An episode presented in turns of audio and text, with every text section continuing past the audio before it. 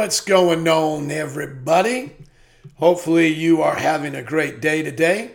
I'm coming live to you from the wonderful, ever changing weather, uh, the, the wonderful city of Chicago where the weather is ever changing. Hope everything is going good with you today. Today, I want to be talking to you, I want to share with you the, on the subject of spiritual growth based on entire sanctification. So I want to share with you how we should understand our spiritual growth after we are saved. And I believe at salvation, we are entirely sanctified. Good morning to everyone listening. Let me know that you are listening, maybe by sharing a chat. Like and share if you are interested in your friends knowing about these conversations. Let them know that you like this content or share it on your page. Okay, so let's go to the scriptures and get to understand this concept of entire sanctification. So in Colossians chapter 2 verse 9, Paul writes, "For in Christ all the fullness of the deity lives in bodily form, and in Christ you have been brought to fullness. He is the head over every power and authority. What's going on, Walter? What's up, Michael? Glad you guys are joining with me.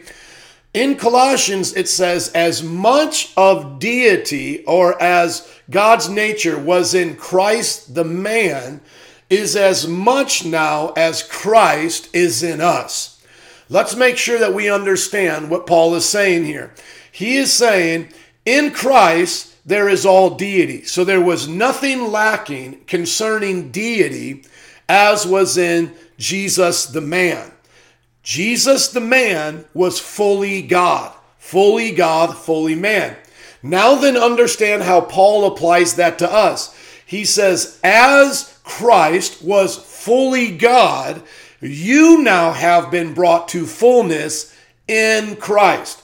That is not something that we are waiting to have happen. That is not something that has to happen after we die. That is something that has happened at the cross. You have been brought to fullness.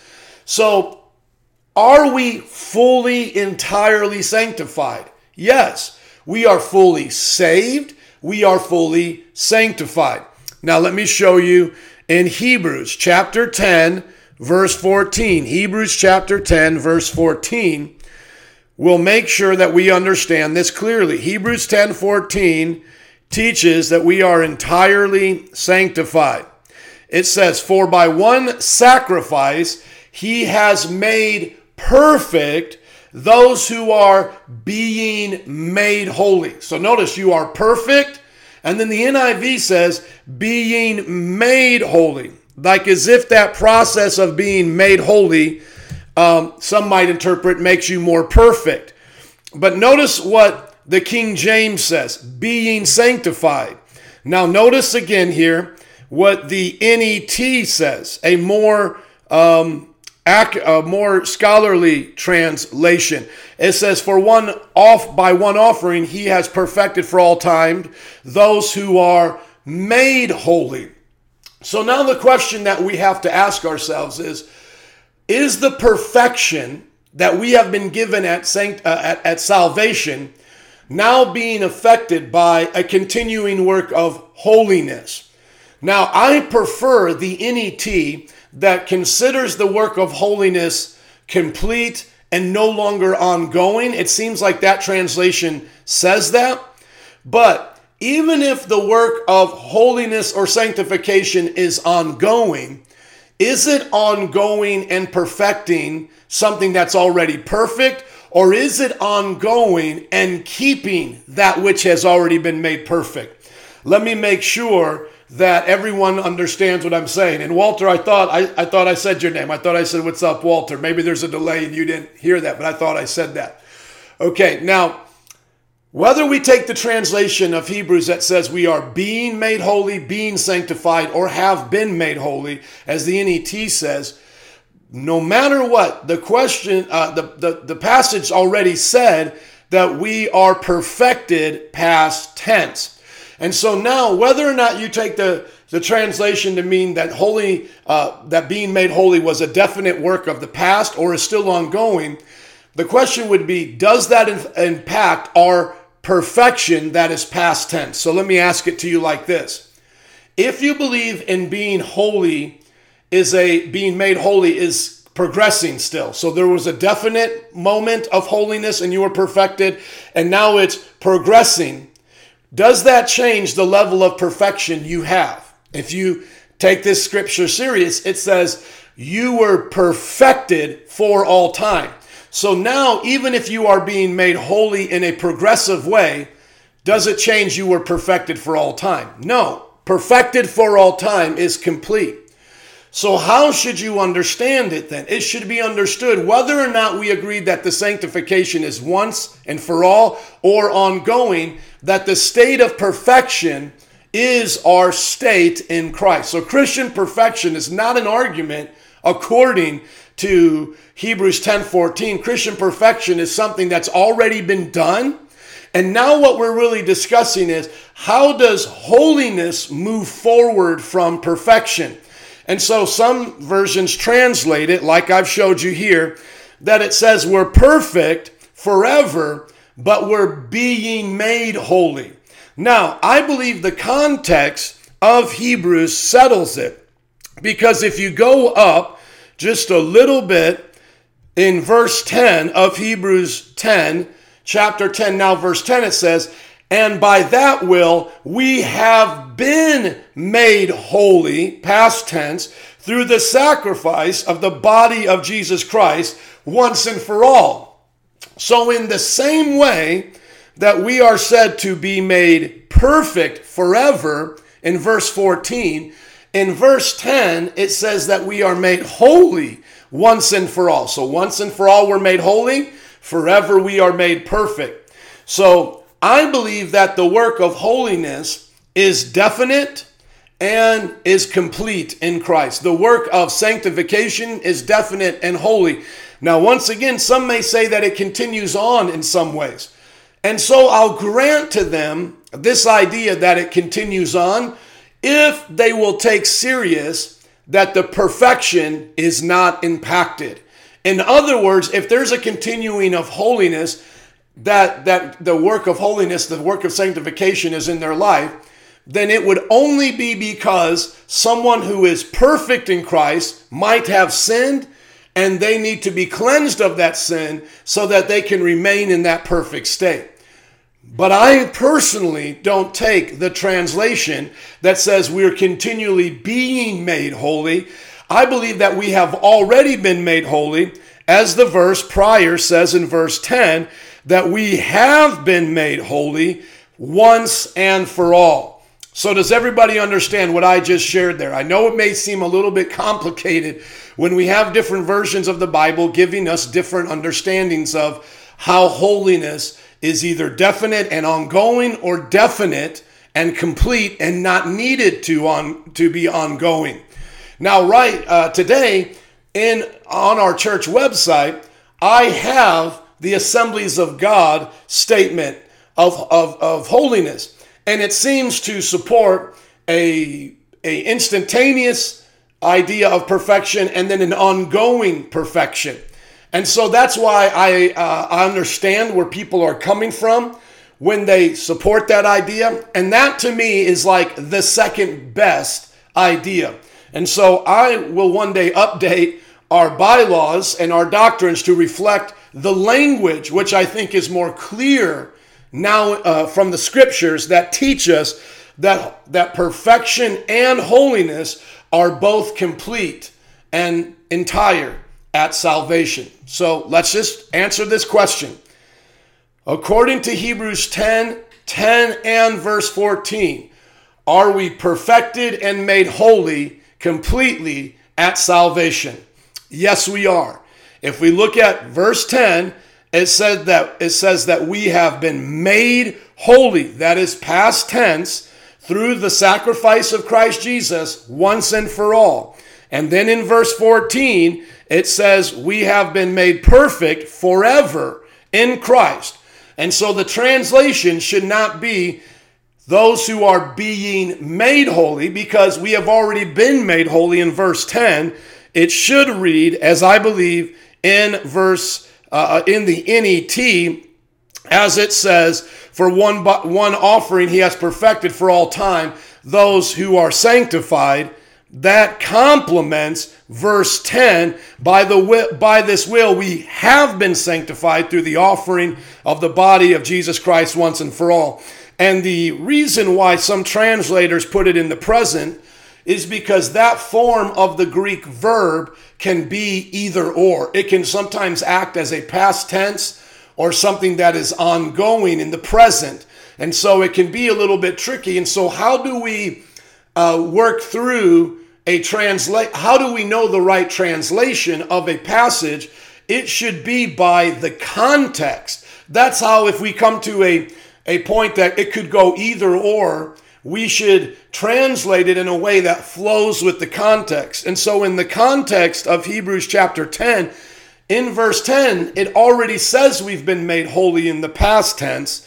And so now, when it brings up our perfection, it should continue with that in the past tense. And so that should solidify and, and in the discussion, in my opinion, on how we are sanctified.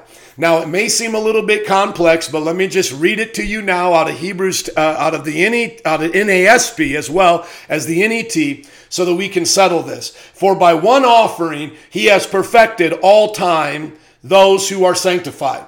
So if you accept my translation and the reason behind the NASB and the reason behind the NET, you accept that according to the Bible, when were you perfected? You were perfected at salvation. According to the Bible, when were you sanctified? You were sanctified at salvation. Now let me show that to you again. 1 Corinthians chapter 6 tells us again how we were uh, when in the timeline we were sanctified. 1 Corinthians chapter 6 or is it second? No, is it? I think it's Second Corinthians. Yeah, second. Sorry, Second Corinthians chapter six. Oh, let me see here. I'm off my game right now. Give me this. Give me a second here. You were sanctified. Okay. Okay. Corinthians.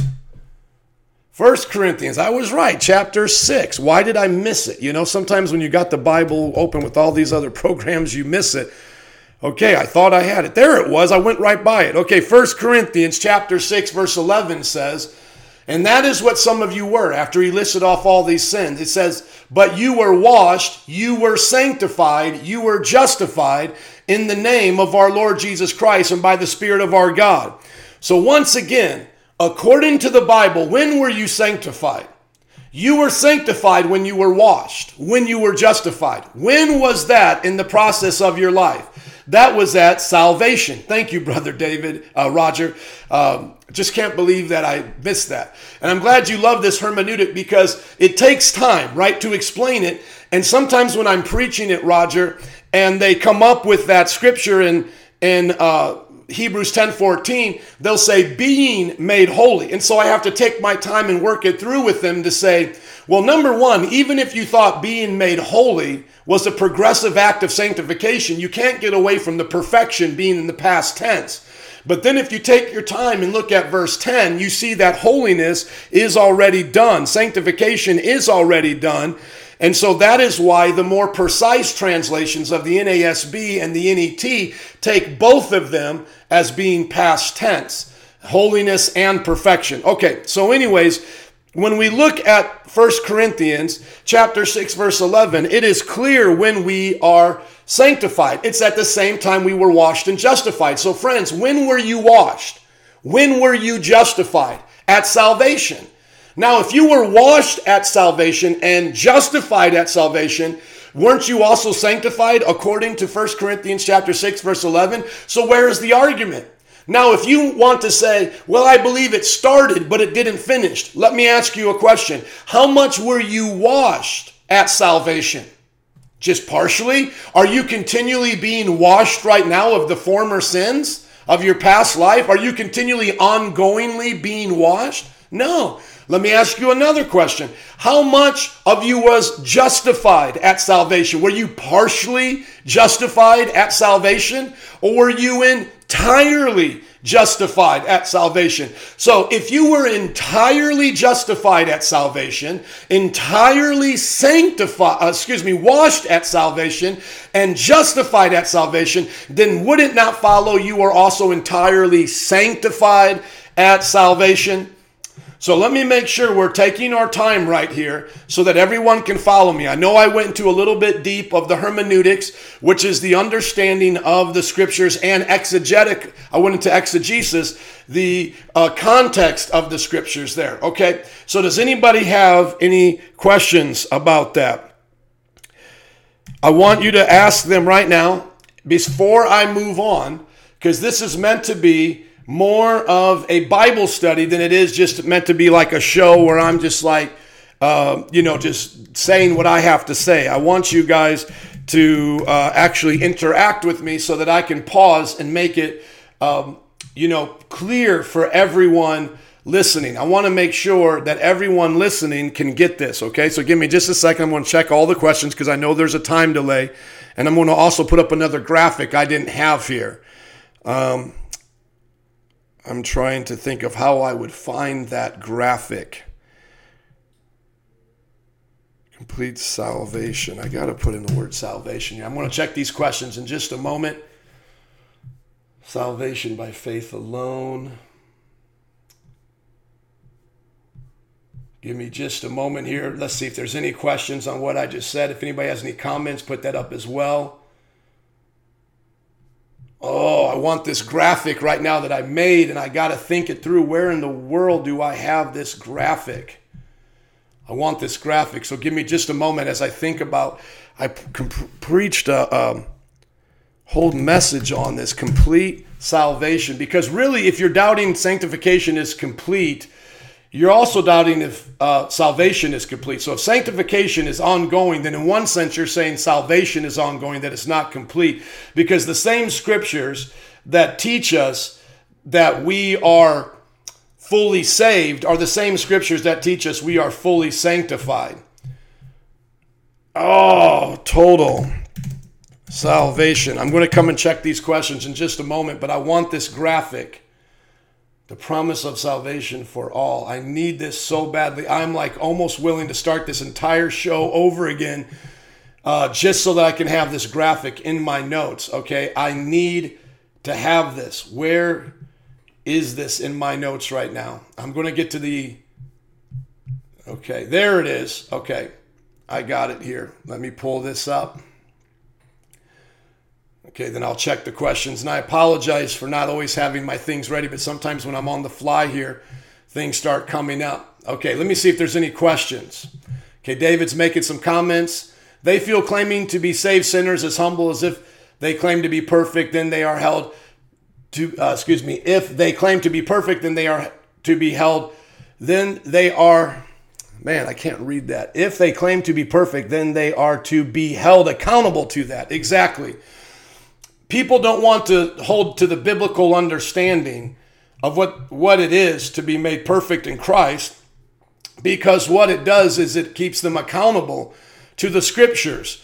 And as long as they can keep making those excuses that nobody is perfect and that they aren't made who God said they are made to be like, then they can keep living in sin. That's exactly right, brother. Now I'm going to put in this picture right here so that everybody can see it. And I want to make sure that you guys uh, are following with me. I don't really see any questions, though, of course, that doesn't mean people don't have them. Sometimes people are shy, don't want to ask them. And I know also a lot of times people are working during this time. So if you come back and watch this video after you work and you have any questions, let me know.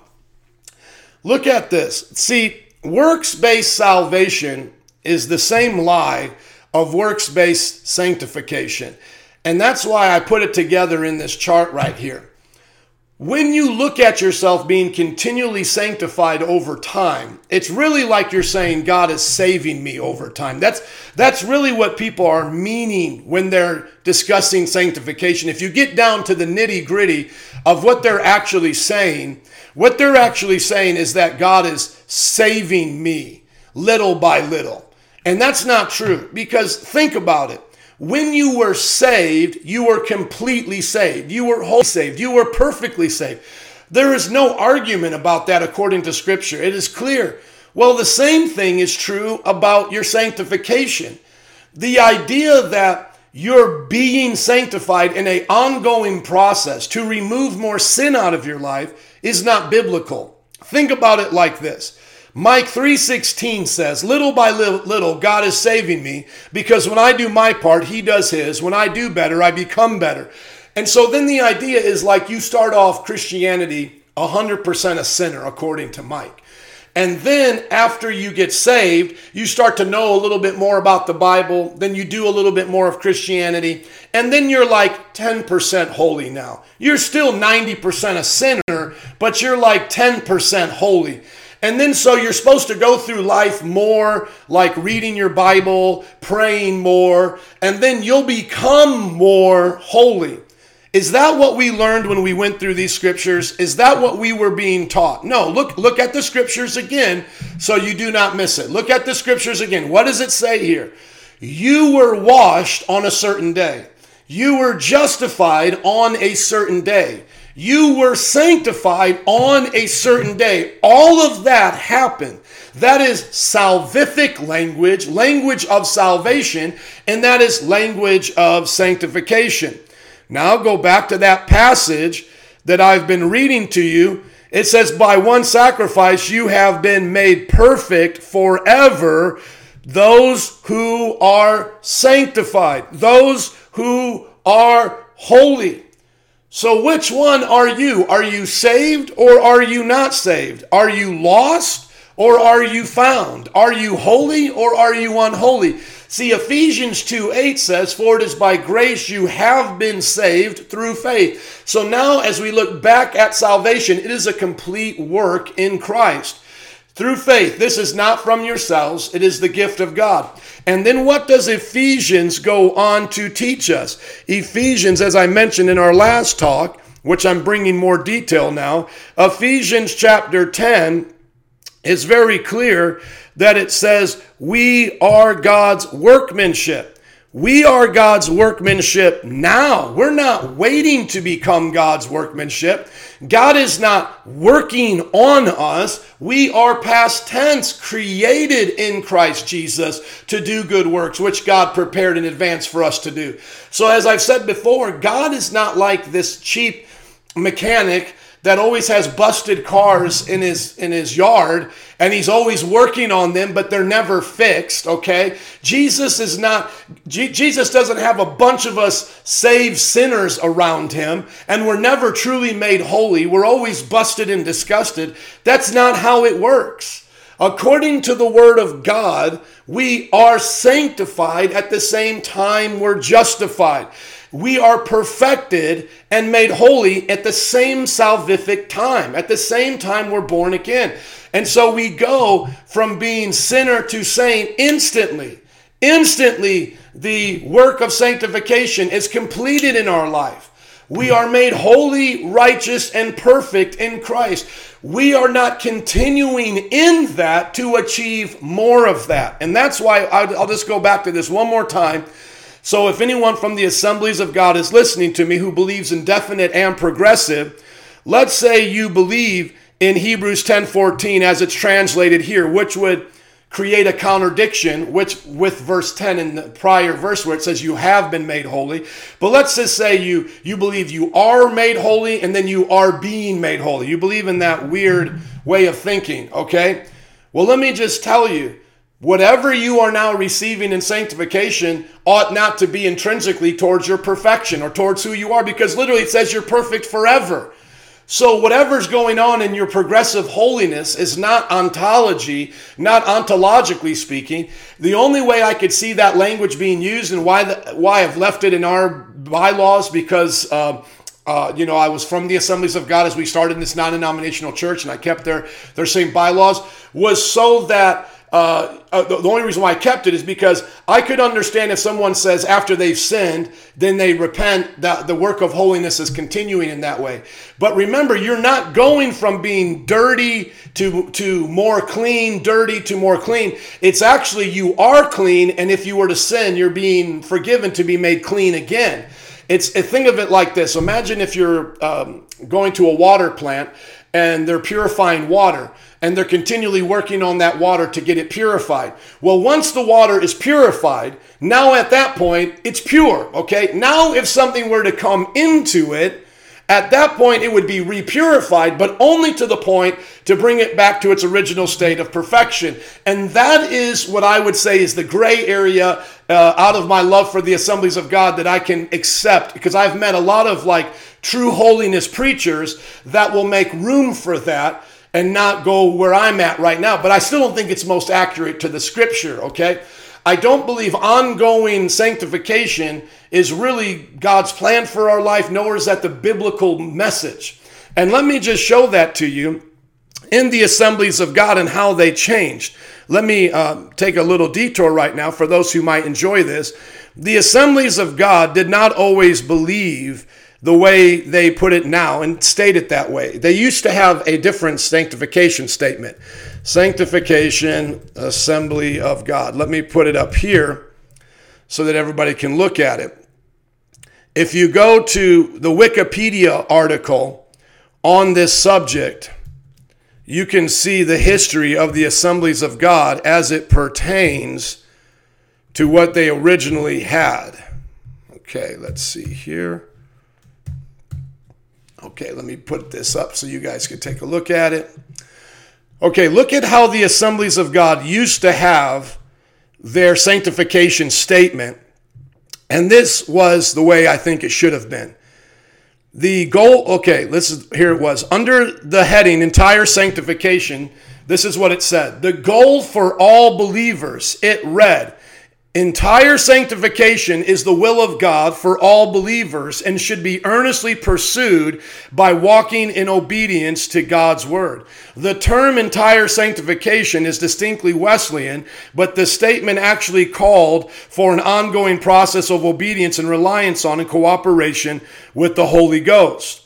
Now they changed it in 1961 under uh, Stanley Horton, who I had conversations with he then they then changed it so that it wouldn't be ambiguous and that it would be um, they felt it was ambiguous and they wanted to have a different meaning to the word entire. They wanted to take that out, basically. Let me just read it. 1961, the General Council revised the statement significantly, giving it its current form. It eliminated some of the Wesleyan language, such as entire. Stanley Horton, who served on the revision committee, stated that the committee felt that the word entire was ambiguous because we were using it with a different meaning than promoted by holiness Pentecostals who taught a second definite work. Now, understand this this is where it gets a little bit confusing for some is that the Wesleys taught that sanctification was a second work after salvation. Though it was entire, it was a second work. So you had to be saved and sanctified as a work of God's grace.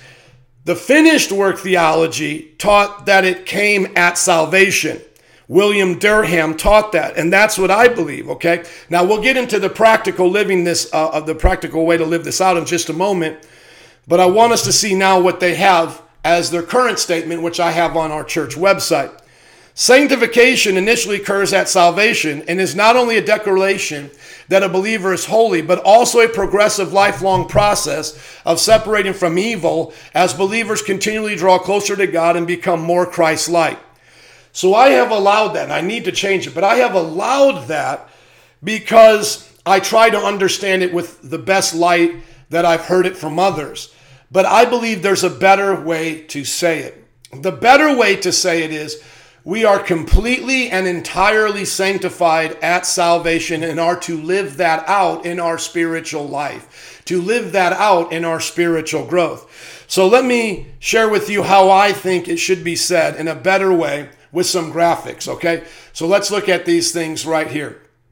Here's how we should look at the spiritual life. Number one, the new man at creation is made perfect, as we have read, and also it teaches in, already in Hebrews 10 10 and 14, and also in Hebrews 10 23 and is purified in their soul according to 1 Peter 1:22 given by the Holy Spirit at new birth 1 Peter 1:23 so simply inwardly the new man is perfected in their spirit and sanctified in their soul okay? Now spiritual growth the spirit growing the believer's faith because the Bible says to add to your faith these things will grow in their knowledge of God and then begin to show it as they live out obedient lives. So there is a knowing, a showing, and a growing. It starts with the knowing. Then, as you show it through your life, you grow. So, there is spiritual growth, but it's not for perfection. You have already been made perfect in Christ. Spiritual growth is to show what God has already done. And then, lastly, Renewal and transformation is the evidence in the believer that reflects the image of Christ internally in their renewed mind and externally through their transformed behavior. Now, I have an entire paper on these concepts that I will post up here that you can see. Here's another way to look at it. At new birth, we are saved and sanctified. Let's just make it simple. Then we begin to grow by knowing, showing, and growing, that that cycle continues. And then we begin to have renewal and transformation. Now, lastly, if you want to know where most of our life is going to be lived, it's going to be lived in the knowing, showing, and growing.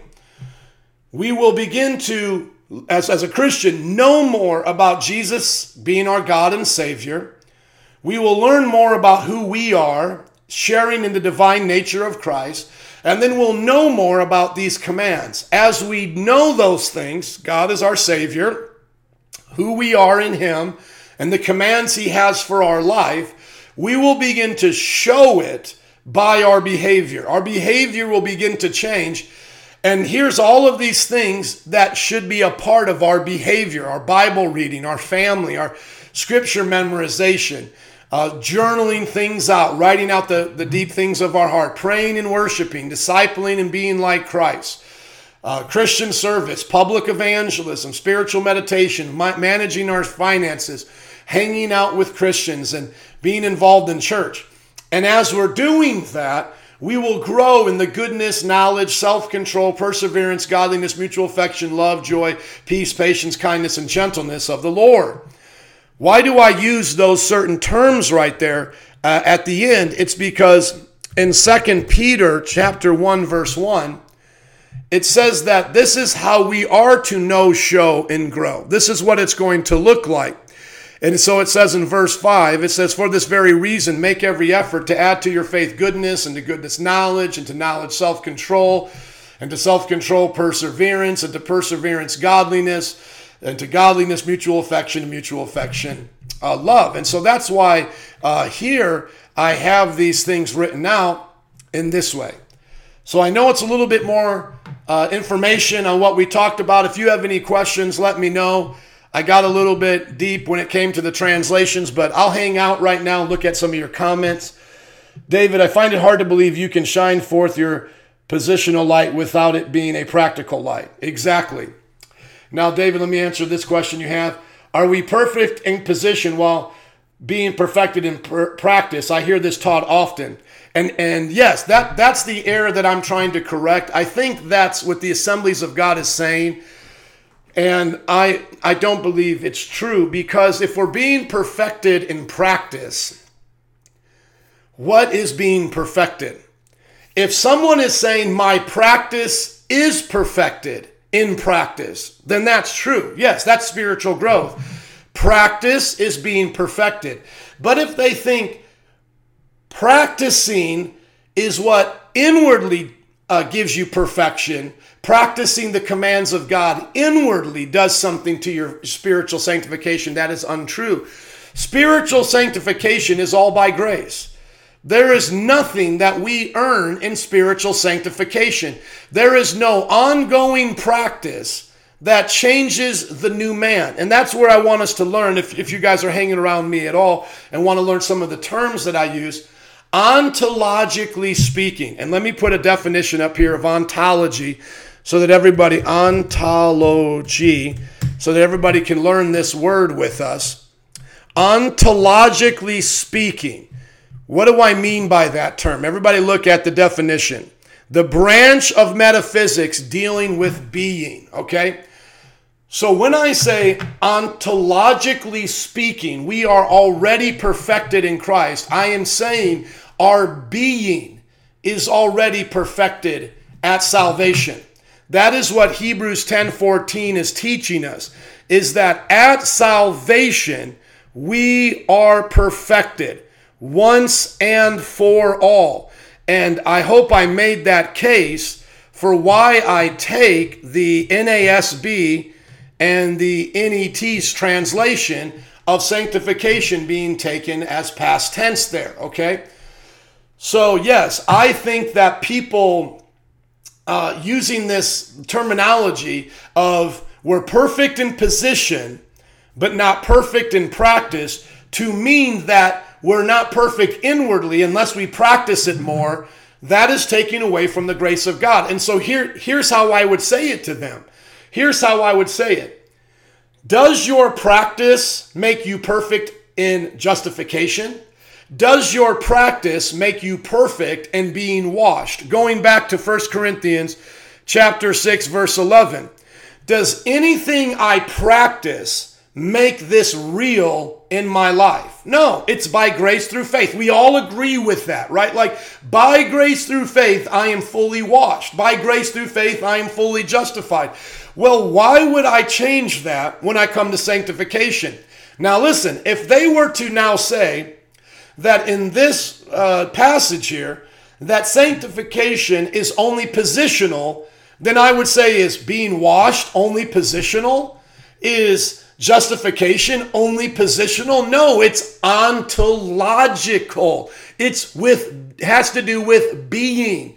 All the Old Testament scriptures that have to do with deal with washing had to deal with them washing their body and their hands and all of these things to symbolize a spiritual washing, right? We all understand that. And everything to do with justification has to do with the nature of the sinner. They're, they're a sinner by nature under the wrath of God. So justification changes their nature. They're no longer by nature an object of wrath because the wrath that was upon them has been paid for, and there has been a transformation of their spirit and soul. Now, let me just show a couple of scriptures uh, that have to do with that as I answer a few more questions, because I know I got some theological nerds here. David and Jose really love this, and that's okay if it's not as popular as my other videos. I, I'm really here to teach, right? Like, whoever can go deep with me, let's go deep. So, this is really the deep stuff of what we believe when it comes to sanctification. We have to be able to explain it. Well, let me just show you some of the scriptures that talk about the transformation and the renewal of our soul. Well, when you go to First Peter, look at First Peter chapter 1. First Peter chapter 1 says, Who has been chosen, talking about us, according to the foreknowledge of God the Father through the sanctifying work of the Spirit to be obedient to Jesus Christ and sprinkling with his blood. The sanctifying work of the Spirit that saves us, does that not internally sanctify us? I mean, is it just positionally He's moving us from the box called unholy to the box now called holy? No, it's not just we're positionally moving. Yes, we're position, we're changing positions, but it's because something is happening internally in our hearts. Keep reading. It's clear where this is happening. Look at what it says. It says, You believe in him and are filled with an inexpressible and glorious joy, for you are receiving, right now, you are receiving the re- end result of your faith, the salvation of your soul. Your soul is being saved. Now, continue on as he says, to, you know, talking about being holy. Look at how he talks about holiness. He says, As obedient children. See, Positionally, we're children. We're not sinners, uh, children of Satan anymore. We're children of God. Do not conform to the evil desires you had when you lived in ignorance. But just as he who called you is holy, so be holy. Now, watch, in all you do, for it is written, Be holy, because I am holy. So now, watch. You can't even do holiness and practice holiness unless you first be holy. But keep going. He makes it even more clear. He then says, now in verse uh, in verse 22, now that you have purified your souls by obeying the truth, so that you have sincere love for each other, love one another deeply from the heart. So think about this your soul is purified, your heart is changed, and then he even makes it even more clear in verse 23 for you have been born again. If born again doesn't mean transformation, of your being, then what in the world does that term mean, born again, right? The whole term encompasses being transformed in your inner nature. For you have been born again, not of perishable seed, but of imperishable through the living and enduring word of God. And so let me ask you a question. When I was born again, was I born again partially in the image of Christ? No, full, fullness of Christ, according to Colossians. When I was born again, was I partially washed? No, I was fully washed. When I was born again, was I partially justified? No, I was fully justified. Therefore, when I was born again, was I sanctified partially or fully? Fully sanctified. 100%. And so, once again, what is spiritual growth? Spiritual growth is the knowing, showing, and the growing, the continual cycle of what God did at new birth. That's where it comes from. It comes from the holy uh, uh, child of God's Spirit by the Holy Spirit. You know, that, that's where it comes from. So I can do holy because I have been made holy. Let me show you another scripture about righteousness. Um, 2 Corinthians 5.21, look at what it says here. It says, in him, or, or rather talking, God made us to God made him who had no sin to be sin for us so that in him we might become the righteousness of God. So do we do more righteous things to become righteous? No, we don't do more righteous things to become righteous. According to the scriptures, we are made righteous first then we do righteous things. Does everybody get that? We are made righteous first, then we do righteous things. We are made holy first, then we do holy things. Okay. Let me see here. Okay, let's go to Roger. Okay. It is it the imputed righteousness of Christ which makes us appear perfect to God despite our sins, or does God actually make us perfect, having been cleansed from all unrighteousness? That's a good question, my brother. I don't see necessarily a difference in that. I know some people might quibble over that.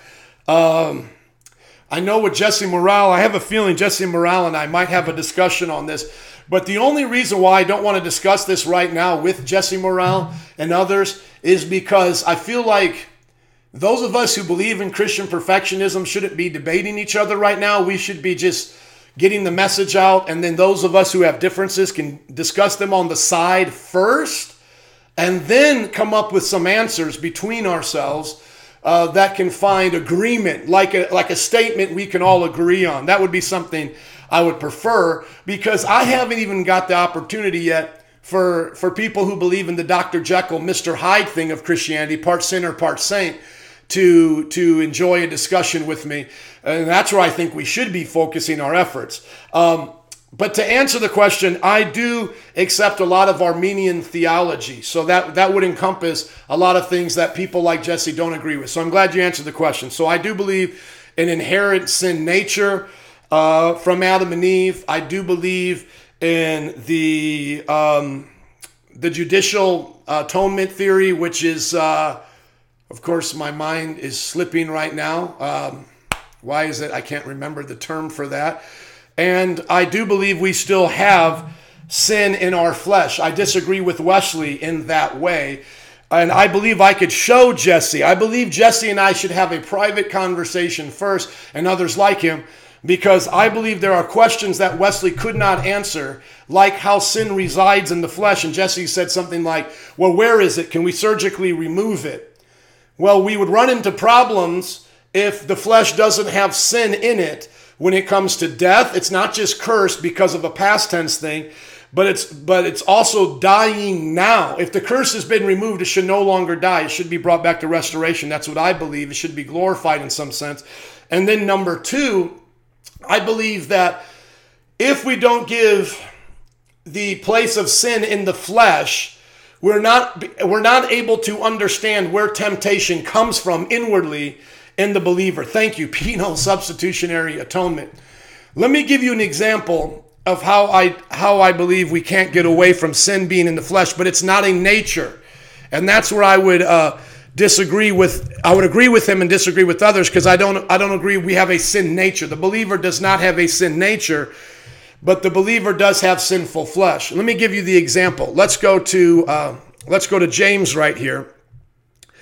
Now notice what what James says it says after the um, uh, verse 14 it says each person is tempted when they are dragged away by their own evil desire their own evil desire so since being a christian have i been tempted since being made perfect in christ have i been tempted yes now if i can't ascribe ascribe temptation to something inwardly in myself i then have to say every time i'm tempted I am tempted externally by the devil.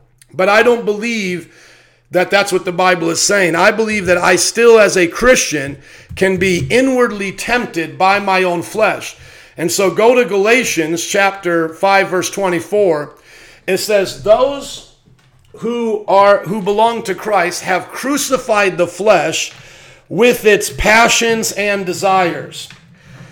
So notice that even though I'm in Christ and my spiritual soul has been perfected, my sinful flesh still has evil passions and desires. Now, that's why I believe Paul calls it a body of death. When you look at it, he says, Who will rescue me from this body that is subject to death? Or in the King James, the, the body of death.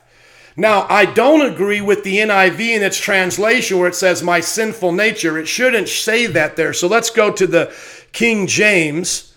It should just say my flesh. So that's the problem. I believe people are, are walking around thinking they have another nature as a believer, and they don't. You only have one nature, and nature comes from your spiritual soul, not from your earth suit. So your nature can change in your soul while your flesh stays the same. The flesh is what's going to change at the resurrection. And that's what we're waiting for. And don't let me forget about Philippians. And I'll explain how that can really only be rectified from my point of view and not from one like a Wesleyan who doesn't believe that we carry that sinful nature, uh, sinful flesh anymore in our body. Let me, let me show you this scripture first. Um, in, in the King James, Romans 7 here, as it ends, Romans 7 says, O wretched man that I am, who shall deliver me from the body of this death? I thank God through Jesus Christ our Lord. So with the mind I serve the law of God, but with the flesh, the law of sin. So the law of sin to me is still in the flesh. Now notice that's why in Philippians he says, I am not made perfect. Watch this. And people try to use this against our position and I'll show how it backfires on them. But if the Wesleyan holds to sinless perfection in the flesh, it actually takes down their point. Okay, so watch. I'll explain it right here. He says he's waiting for the resurrection, right? Now in verse 12, notice what he says. He says, Not as though I had already obtained, either were already perfect.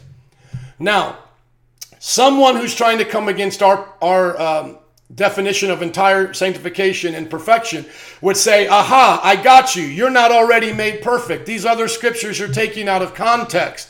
No, I say to them, they're taking this scripture out of context.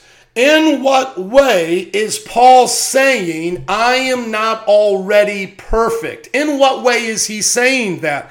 Look at what he says. He says, "I count my I count not myself to have apprehended, What has he not apprehended?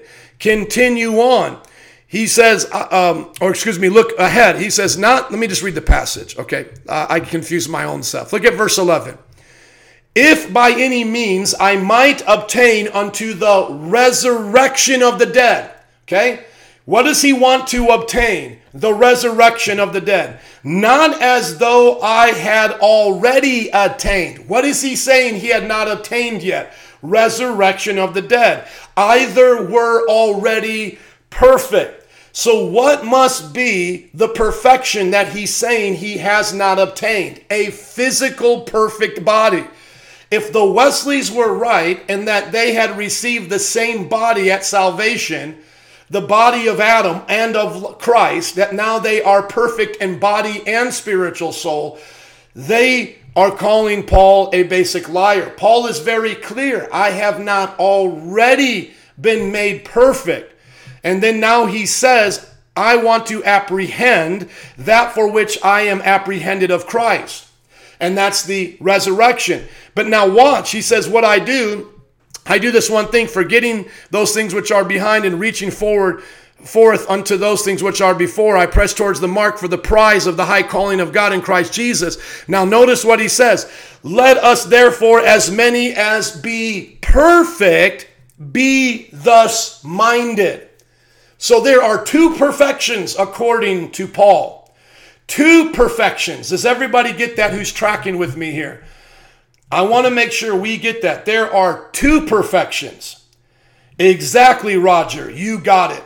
So that's why I don't agree with the Wesleyan understanding of physical perfection coming at spiritual perfection. Now, someone might accuse us of being a Gnostic in some way, saying that because we believe there are two ways that God is moving in us, one physically and one spiritually, that now spiritually we can do whatever we want, uh, rather physically we can do whatever we want and it doesn't affect us spiritually. No, the Bible says we will be judged according to what what we do in the body. What we do in the body, we will be judged. And let me show that here. Second Corinthians chapter 5, 10 2 Corinthians 5:10 is very clear about that. 2 Corinthians 5:10 says, "For we must all appear before the judgment seat of Christ, that everyone may receive the things done in this body according to that he hath done, whether it be good or bad." Excuse me. So going back to my pictures and my understanding, no one can accuse me of saying that it doesn't matter. It doesn't matter what we do in the body. No, it does. There must be a growing, knowing, uh, knowing, showing, and growing, and a renewal and transformation of thoughts and behaviors. Renewal has to do with thoughts. Transformation has to do with behavior. And let me just share that those concepts real quick here in Romans chapter 12, verse 1. It says, I beseech you, uh, brethren, by the mercies of God, that you present your bodies a living sacrifice. Now, once again, why do I have to present my body as a living sacrifice? Because it has not yet been perfected. Holy, acceptable unto God. So I'm presenting it to God for his holy purpose, but it has not yet been perfected. It is for God's holy purpose. It can serve as his temple, but it has not yet been perfected. It still must die and receive the resurrection. The fullness of the body, being the temple, is at the resurrection acceptable unto God, which is your reasonable service. And do not be conformed to this world, but be ye transformed. How are we transformed in our behavior in our body? We're transformed by the renewing of your mind that you may prove what is good and acceptable and, and the perfect will of God. And so, how does transformation of behavior come about? It comes about by the renewing of the mind. As the mind is set on the things of God, it will begin to transform how we live out the things of God. But we first have to be made holy to do holy. We first have to know, show, and grow for that process to happen. Now, that process is not sanctification, that process is spiritual growth. And so uh, I could go on into other directions, contradicting uh, some other scriptures that people try to use against this. But um, I hope that this is encouraging people. And if you just joined in now, make sure you go back over and watch it from the beginning because I've tried to add on more depth. I tried to go into more depth at the beginning as well. What's up, Monica? Good to see you. Uh, anybody else have questions or comments or a direction you might want me to go in? I will post up my doctoral paper on this, which goes into more depth with the pictures. And of course, now you have this video. Share if you care, if you want someone to watch it. And we'll see if Jesse and I can get together at some point. I am just praying about how I will interact with him. It just seems like right now, uh, he's got a lot on his plate, and I don't want to distract him from what God's doing in his life with uh, James White and those others uh, with you know with some of the things that we may disagree about. It's not. It is honestly, it's not that important to me. I would rather have a friend. I would rather be preaching with a Wesleyan, a Finian, or whatever you know, someone that's like Charles Wesley or uh, uh, John Wesley, Charles Finney, than someone that's not. So I actually love Charles Finney. I love John Wesley. I just don't feel it. It summarizes the position the best. My position would be more the finished work theology of William Durham and uh, classical Pentecostalism uh, without the second work, without believing you have to be second as a second work sanctified. Jesus is one of my best friends. He'd love to converse with you. Amen. Amen. Well, God bless you. Thank you guys for hanging out a little bit more deeper today. I hope that everyone has a great day and enjoys their time with their friends and family and preaching the gospel. Enjoy your weekend. God bless you.